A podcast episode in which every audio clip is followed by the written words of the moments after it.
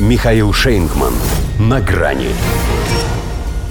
А ну его в анналы. Саммит НАТО вызвал у Байдена приступ оптимизма. Здравствуйте. На грани. А ведь он, как объясняли его помощники, даже званый ужин первого дня пропустил из-за того, что хотел как следует подготовиться к итоговому выступлению. У них же не все знают значение эвфемизма «президент работает с документами». Тем не менее, обещали, что это будет чуть ли не образец риторического искусства. Речь под стать этому саммиту НАТО, поскольку такая же историческая. Получилось и ее можно смело засунуть в самые глубокие анналы, ибо, несмотря на завышенные ожидания, если, конечно, кто-то ими страдал, это тоже был набор штампов, геополитической пошлости и самолюбования. В общем, действительно достойный финал. Как та самая изюминка в булочке, которая при ближайшем рассмотрении оказывается тараканом.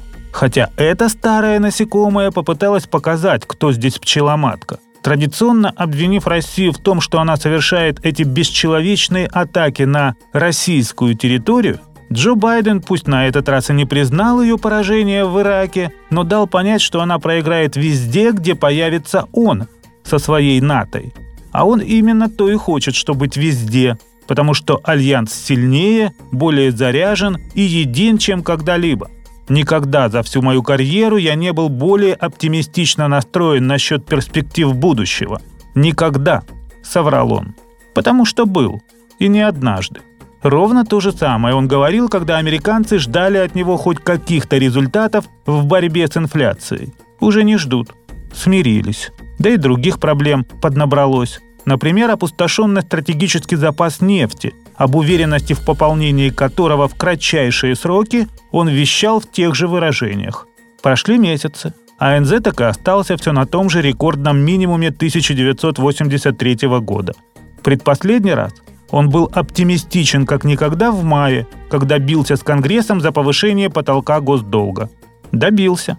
Всего за несколько недель долг вырос еще на триллион. То есть сейчас он просто списал слова. Да, у самого себя, но ради этого не стоило пропускать ужин и оставлять одного незалежного парубка без присмотра, а то он что-то там совсем загрузил. Хотя, будь у этого парубка с головой все в порядке, его, этот неуемный оптимизм хозяина и вовсе должен был бы повергнуть в шок и трепет. Как показывает опыт, плохая эта примета. Ладно бы речь шла только лишь про полстакана. Так Джо поди и на кладбище не кресты, а плюсики видит. И правильно видит, поскольку это его «мы не отступим», наша приверженность Украине не ослабнет, не гарантирует ей ничего, кроме прибавления могил. Точнее, приумножения. Впрочем, с математикой у президента США свои счеты. Взялся было тут же, не отходя от кассы, сводить в альянсе дебет с кредитом. Да что-то не сошлось. Скоро НАТО станет 32-м. Будет 33 свободных. 3-2 свободных члена. В общем, 3-2-2-2-2-3. Для полного соответствия образу домомучителя ему не хватило лишь признания. А ля-ля-ля-ля-ля, а я сошел с ума. Какая досада. До свидания. На грани с Михаилом Шейнгманом.